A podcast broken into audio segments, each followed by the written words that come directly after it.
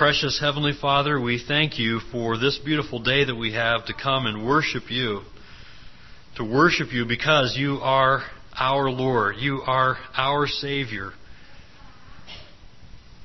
We have so much to be thankful for, so much to worship you for. So, Lord, I pray that right now, as we gather together to, to open your word and to, to ask you to, to teach us through your word, I pray that you would open our hearts and open our minds, open the, the eyes of our hearts to understand and apply your truths to our words, to grow in our obedience to you as we've gathered here today to study the word and to be encouraged. Father, we thank you for this time that we have to slow down, to remove the distractions from our lives, and to gather around this precious word that stands true and has always stood the test of time and always will. So, Lord, teach us, speak to us, work in our hearts today, and may you convict us of sin in our lives that needs to be confessed and righted with you. May you build us up and make us the church that you want us to be, that truly loves you with everything that we have and loves people because of Jesus Christ. In Jesus' name we pray. Amen. Would you take your copy of the Scriptures and turn with me to the book of Colossians, chapter 1? Colossians chapter 1 together. Our last time together, we saw what a joy it is to be reconciled by Christ to God. Reconciled because of the finished work of Christ on our behalf. It's a wonderful gift. Reconciliation accomplishing for us what we could not accomplish ourselves. We were, as verse 21 says, once hostile toward God. We were once doing evil deeds. We were once, as a result of those hostilities and evil deeds toward God, we were once alienated from God. But if you have trusted Jesus Christ as your Lord and Savior, you are now reconciled. And being reconciled to God means that Jesus Christ has saved you. And He makes you right with God, and He presents you holy and blameless and above reproach before God. Is there anything that could be better than that? What joy we ought to experience because of the reconcilia- reconciliation worked by Jesus Christ, reconciling us to God. We noted last time that as a result of those who are reconciled to God, as a result, those who are reconciled, they persevere in the faith. Because it's a work that God has done in you. It's not something that you have done. It's not something that I have done. Nothing we can do makes us right with God. Jesus Christ does that. And those who are reconciled will persevere and an outworking of our faith results in bearing fruit, fruit in good works, as Paul prayed would be true of the Colossian believers back in verse 10. We also learn that those who are reconciled now have the ministry of reconciliation.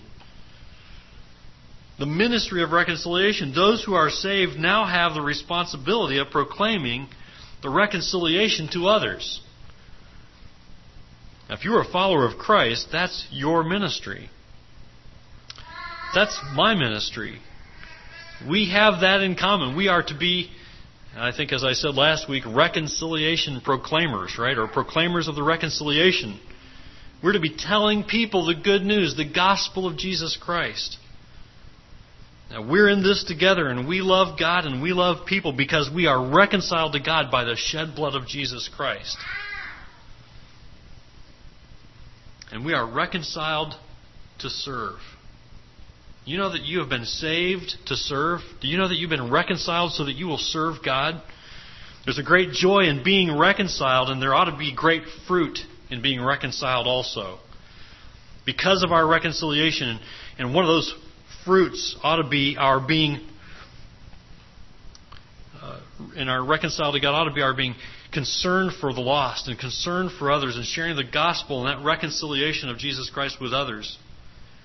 We are reconciled to God. We are saved to serve. And what Paul says to the Colossian believers in verses 24 and 25 is, is a great help to us in understanding what our service for God's glory ought to look like. If I'm saved to serve, what will my service for God's glory look like? You need to know what your service for God's glory ought to look like. Let's look together at verses 24 and 25 this morning. Colossians chapter 1, verses 24 and 25. Now I rejoice, Paul says. Now I rejoice in my sufferings for your sake and in my flesh I am filling up what is lacking in Christ's afflictions for the sake of his body, that is, the church, of which I became a minister according to the stewardship from God that was given to me for you to make the Word of God fully known. You know, there are some great examples of service in the world today. There are many, many people who serve and give of themselves for the good of others. There are great examples of service in God's Word, aren't there? As you look through God's Word, you find great examples of service and servanthood. Today, I'm kind of thinking of an example of service that's pretty hard to match. We find that example in the service of our mothers, don't we? And as we honor our mothers today, and I know that many of you will talk to your mothers, maybe in person, maybe by phone, and if you can still do that, you better do that today, right? Talk to your moms and tell them how grateful you are for their goodness toward you, and the fact that you're still alive is a good sign that your mom was good to you, right? You know, I put my mom through the wringer. The fact that I lived through it is a good sign of her grace toward me. I'm thinking of my mother today and her selfless acts of service for my brothers and my sister and myself over the years. My mother always worked very hard to help my father provide for our family. She did the usual kinds of things that aren't really, you know, you don't ever want to say, "Oh, you just she just does the normal kinds of things that a mom does," because those those should not be taken for granted. But I say that she did the usual kinds of things like, you know, preparing meals and making sure that we had lunch when we went to school and she mended our clothing. She even went even further. Lots of times she made our clothing for us and and she did that very well. My mother also often worked a part time job or a full time job when my younger brother and I were in grade school. And then after a few years of grade school, my parents took us out of the public school and sent us to a Christian school. And to help pay the bill, my mother taught in that Christian school. I don't, I don't think she ever received a dime for the work that she did at that Christian school, but her work paid for our tuition. And so, for from grade from older grade school ages for my younger brother and junior high for me on, uh, through those years of schooling, my mom worked hard to pay the bill for our schooling so we could have a Christian education. I'm so thankful for that. My mother sacrificed for me and, and my brother and, and uh, sister. And I'm so grateful for that. If you have a mom like that, and I'm, I'm guessing you probably do, you have a great example of servanthood, don't you? And like the service modeled by our mothers, those who are followers of Christ are called to be servants also. We are reconciled to serve. We are saved to serve. As followers of Christ, those who are reconciled to God, as those who are saved to serve, I want you to notice three things about your service for God's glory. Three things today I want you to see about your service for God's glory and, and, and what your service for God's glory ought to look like. Here's the first thing you should notice about serving for God's glory. First of all, service involves, and you're not going to like this, but service involves suffering. All right? Look at verse 24 again. Note what Paul says in verse 24. And mothers can identify with service involving suffering, right? Notice what Paul says in verse 24, and this may seem like an unusual statement. He says in these first few words, Now I rejoice in my sufferings. Well, he suffered. That's apparent. But what's unusual is the fact that he rejoiced in his sufferings. Paul was suffering for the cause of Christ. We saw during our study in Acts some of the mistreatment that Paul endured for the name of Christ, some of it very brutal. But what is Paul saying? How, how could he possibly rejoice in his suffering? Isn't it a lot easier for us to suffer in our suffering? You know? It's hard to rejoice in your suffering. How can Paul rejoice in suffering? And, and how can we rejoice in suffering? I, I see two things that Paul had right in, in his suffering, in, in his joy in suffering. And we need to get these right as well if we're going to learn to suffer for God's glory with joy. Because you can suffer, and you can do it without joy. Or you can suffer for God's glory with joy. And we need to know how to suffer for God's glory with joy. And there are two things that I see here that Paul got right, and we need to get these right two things made it possible for Paul to suffer for God's glory with joy. And if we get these right, I think we too can learn to suffer for God's glory with joy. First, suffering for God's glory involves perspective, the right perspective. Perspective. With the right perspective, you can rejoice in your sufferings. And you might argue with me about that, but I can argue back because I believe it's true. With the right perspective, you can rejoice in your sufferings. You know, don't you, that you can suffer for the wrong reasons, right? Some of us have suffered for the wrong reasons. Many of us, because of our sin, right? We've suffered for the wrong reasons. You could suffer for doing wrong, and there is no joy in that. 1 Peter 4:15 makes it clear that God's children should not be involved in things that lead to suffering for the wrong reasons. 1 Peter 4:15 says, "But let none of you suffer as a murderer or as a thief or, or an evildoer or a meddler." And you look at that verse and you go, "Well, I'm not in bad shape then. I'm all right. I shouldn't be suffering." And you say, "Well, you know, I'm no murderer, right? I'm no thief. I'm no evildoer." But wait. Doesn't God's word say that we are evildoers? Doesn't God's word say that if we think evil toward those you know, toward those others, you, you think evil toward your brother, you're as guilty as a murderer. We do think evil at, at times, don't we? We do think the wrong things at times. We do say the wrong things at times, and we do do the wrong things at times. And then there's this meddler mentioned at the end of that verse in 1 Peter 4:15, and I when I thought of that, I had to think of this verse in uh, Proverbs 26:17 that when I came across, I remember coming uh, reading it and I may have read it before, but it just struck me funny, and I kind of laughed when I read this verse in Proverbs 26:17. It says, "Whoever meddles in a quarrel not his own is like one who takes a passing dog by the ears." What happens if you take a strange dog by the ears? He bites your nose, right? Whose fault is that? Yours. If you grab a strange dog by the ears and he bites your nose, he's only doing what's natural, right? That's your fault. And there is no joy in suffering for the wrong reasons, is there? There can be joy for suffering for the right reasons, right? And that's where the right perspective comes in. Think about the passing dog. If I go outside and I find one of my children being attacked by a ferocious dog and I fight the dog and in the process I'm badly injured myself, but I rescue my child from serious harm, possibly even death, I can rejoice in my suffering. because I saved my child. Right? So I contend that there is the possibility that you can rejoice in your suffering if you're suffering for the right reasons, if you're suffering with the right perspective, and if you're suffering for God's glory. Now, if we keep reading in 1 Peter chapter 4 verse 16 tells us why we can have joy in suffering for the right reasons. How can we have the right perspective in our suffering? Verse 16 in 1 Peter 4 says, Yet if anyone suffers as a Christian, let him not be ashamed, but let him glorify God in that name.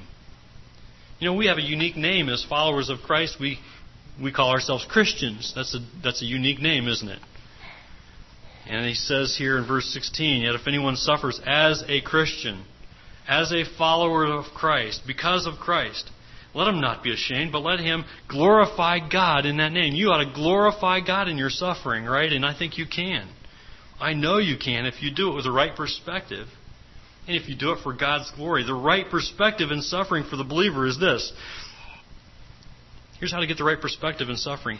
My suffering is for God's glory. My suffering is for God's glory.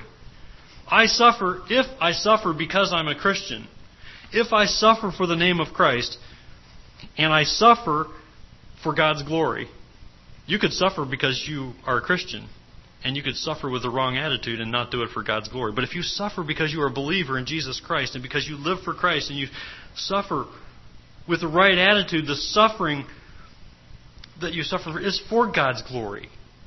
In handling it properly, it is completely for God's glory. God is glorified when you face suffering and hardship because of the name of Christ and you do so with the right attitude, with the right perspective.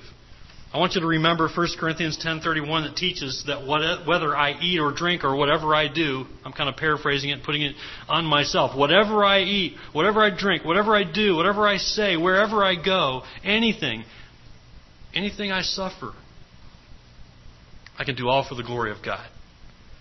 And that includes suffering for the right reason, for God's glory. Paul says later, in the book of Colossians, where we're studying, he says later in chapter 3, verse 17, And whatever you do in word or deed, do everything in the name of the Lord Jesus, giving thanks to God the Father through him. Your suffering with joy, your suffering with the right perspective, the right attitude, brings great glory to God. So, what does the right perspective look like? when it comes to suffering for God's glory?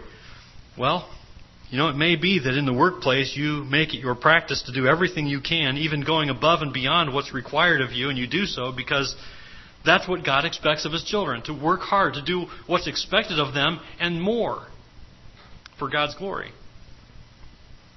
And in the workplace, your coworkers ridicule you and mistreat you, and you find out that they falsely accuse you behind your back, and then you realize that your supervisor passed you over last month for promotion because you're not a team player. Can you do your work? Can you serve God in that situation and suffer with joy for God's glory? Yes, you can. Because Jesus says in Matthew chapter 5 verses 11 and 12, Blessed are you when others revile you and persecute you and utter all kinds of evil against you falsely on my account.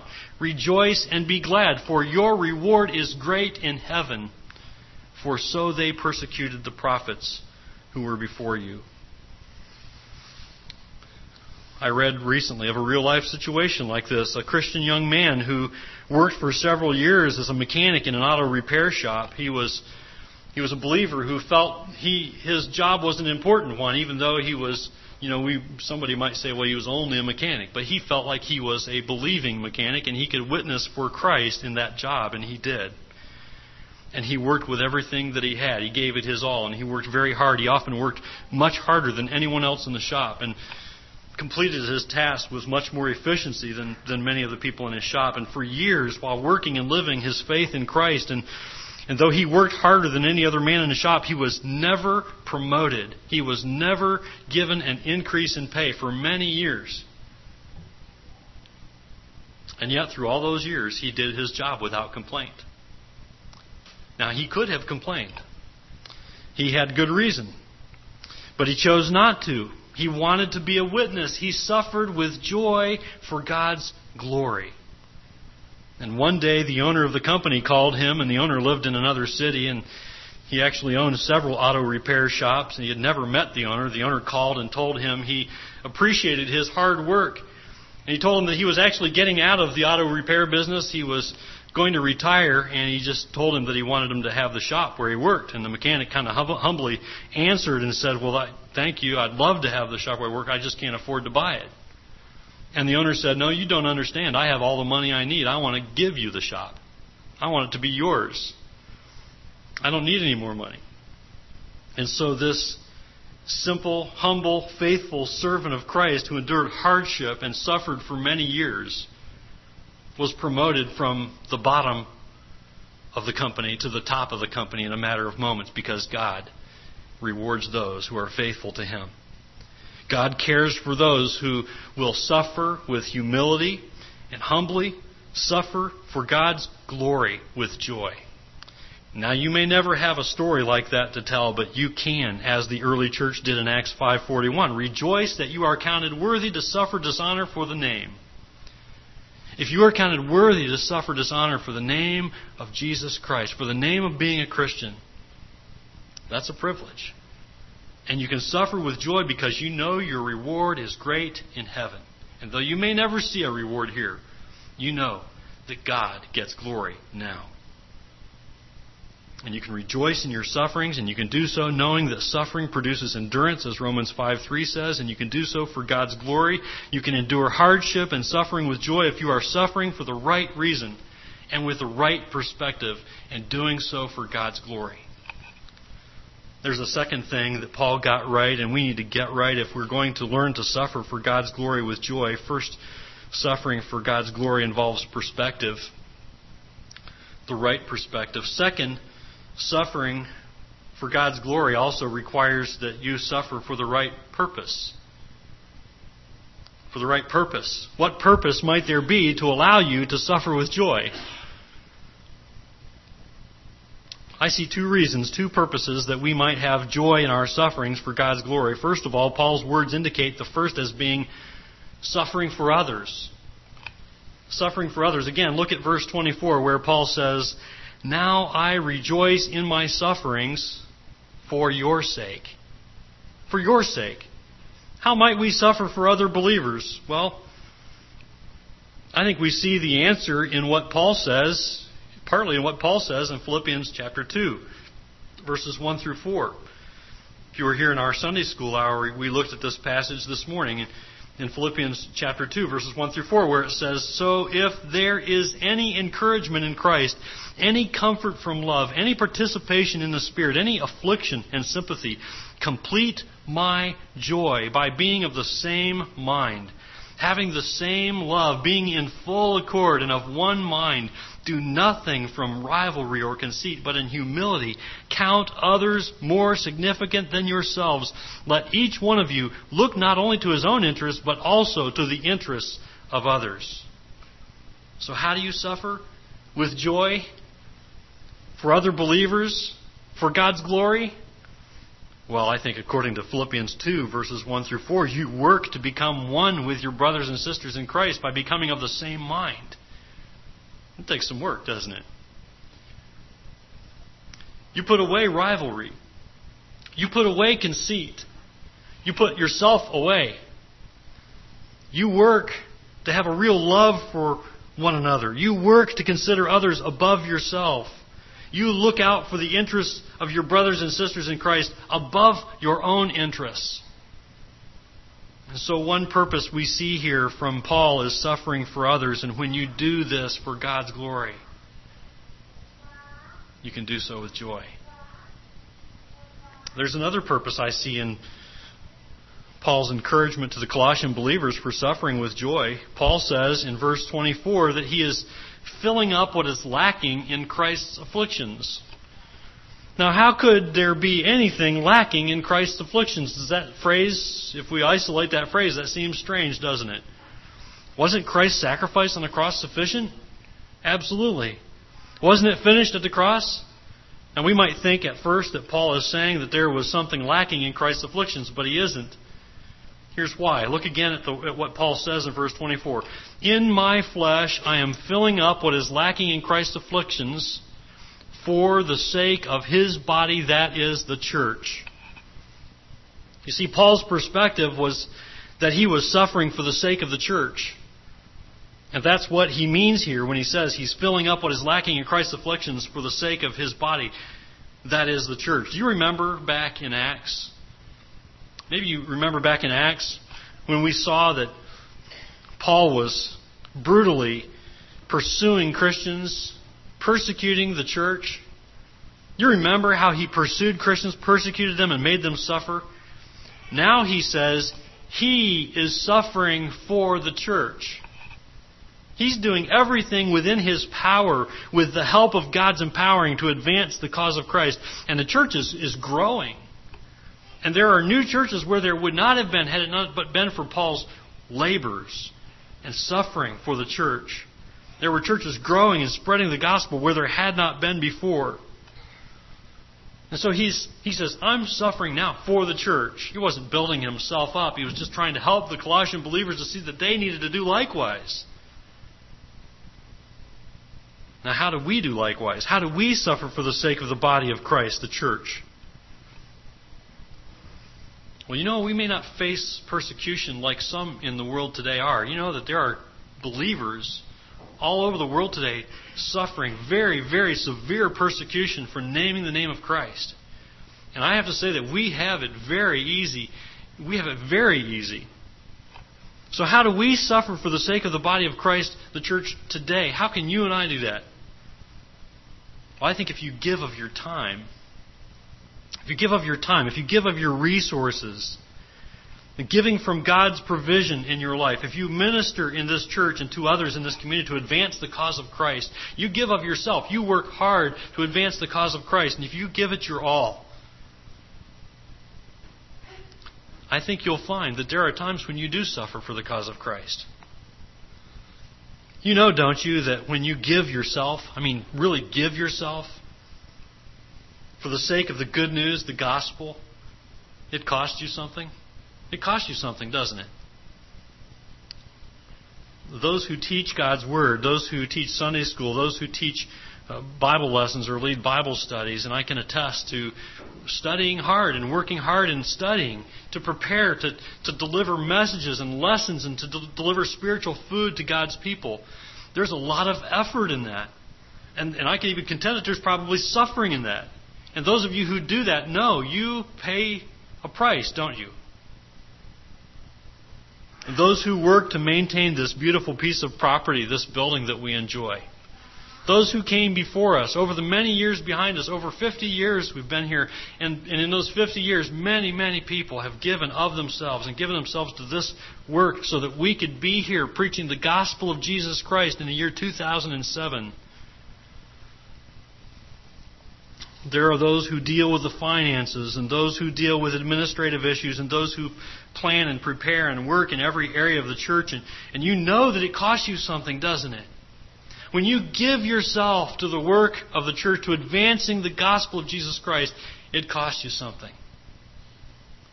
But you do it because you love God, don't you? And you do it because you love people. And you want more people to love God. And though it costs you something, there is a God given reward and there is a God given comfort and joy. And though you suffer for the sake of the body of Christ, the church, you have a comfort and you have a joy in your suffering that comes from God. And that's a common bond that you share with your brothers and sisters in Christ. 2 Corinthians 1 5 says, For as we share abundantly in Christ's sufferings, so through Christ we share abundantly in comfort too. We are saved to serve. And our service and our suffering is for the building up of the body of Christ, is for the building up of one another so that we can promote the gospel of Jesus Christ, so that more people will be won to Christ. Ephesians 4:12 says to equip the saints for the work of ministry, for building up of the body of Christ. We work together, don't we? In my role as a pastor, that Ephesians 4:12 is kind of part of my job description to help equip the saints, to help equip you for the work of ministry. Who does ministry? You do. I'm a part of that, but without you, the ministry doesn't happen. And so we work together and we suffer together, and yet we experience great joy together, don't we? That's a common bond we have that we share in Christ. Which brings us to the second thing I want you to see today about serving for God's glory. I want you to note this that service is a stewardship. Service is a stewardship. There's a stewardship of service that we've been given by God. I want to read the verses again, starting with verse 24, Colossians 1. Now I rejoice in my sufferings for your sake, and in my flesh I am filling up what is lacking in Christ's afflictions for the sake of his body, that is, the church and then verse 25, of which I became a minister according to the stewardship from God that was given to me for you. Our service is a stewardship. And what does that mean? Well, the King James Version, in the King James Version, the word used is dispensation. In the NIV, the word is commission. In the Greek, it referred to one who was a house steward, one who was a caretaker of, of the house. In the, in the Greek, it referred to one who was a house steward. Paul says, I became a minister according to the stewardship from God. His stewardship is from God. He says he's been commissioned with a great responsibility. If it comes from God, it, it, it's important, isn't it? His is an important stewardship. He's been given by God. And I want you to note about this stewardship that there's what I call this there's a vertical relationship and there's a horizontal relationship in this stewardship. The vertical relationship in stewardship is that that Paul's stewardship was from God. Okay? This stewardship comes from God. This is critical. This is important. This isn't something to be taken lightly. God's entrusted us with a stewardship. Paul has a stewardship given to him by God, and our stewardship is also a stewardship from God. It's a responsibility from God. Our service in the work of the gospel is given by God, and as such, we are accountable to God for our service or lack of same. Ephesians 3:2 says this. It's a reminder that our stewardship is from God. Ephesians 3:2, assuming that you have heard of the stewardship of God's grace that was given to me for you. And those last two words, for you, point us to the horizontal relationship in this stewardship of service. The horizontal relationship is that this stewardship is for others. And that's just what Paul says in verse 25 of which I became a minister according to the stewardship from God that was given to me for you. You see, our stewardship to God is to benefit, it's for the benefit of others. Our service of steward, stewardship of service that we have is for the benefit of others. And how do we know when our stewardship of service from God is being worked out for the good of others? I want you to look at the rest of the verse 25 of which I became a minister according to the stewardship from God that was given to me for you to make the Word of God fully known. Here's the third truth about serving for God's glory service declares the gospel. Your service declares the gospel. We can know that our service is, is for the good of others when it declares the gospel. If your service declares the gospel, it is for God's glory. 1 Timothy 4 6 is a reminder of what the results of declaring the gospel look like. 1 Timothy 4 6 says, If you put these things before the brothers, you will be a good servant of Christ Jesus, being trained in the words of the faith and of the good doctrine that you have followed.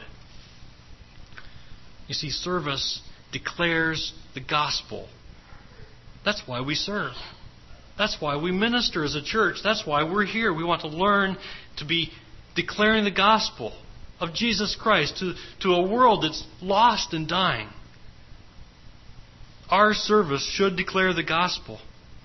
In Galatians 2 7, Paul says that he and Peter had been entrusted with the gospel. And we, as followers of Christ, have been entrusted with the gospel. We've been entrusted with a great, a great responsibility. And we have been entrusted with a stewardship of service that demands that we declare the gospel.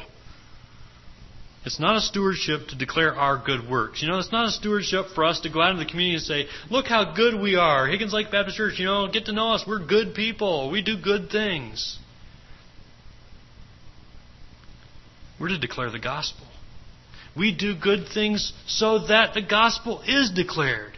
And so that people know that Jesus Christ is real and He is alive and He is at work in us, making us Christ like. We have a stewardship to declare the gospel with our very lives. And so I ask you this morning does your life declare the gospel? Is your faith in Jesus Christ visible to those who know you? Well, we've seen Paul's service for the Lord, and we've seen what our service should look like. And I can think of no better way to honor your mother than to serve the Lord. I think that's what my mom meant when she said, just be good. She wanted me to serve the Lord. I often tell my children, know God's Word, obey God's Word. If you know God's Word and you obey God's Word, your life will declare the gospel. Amen? Yes, your service to the Lord as God's child will involve suffering. But you can still serve with joy. You can still serve with joy if you serve with the right perspective, if you have the right purpose.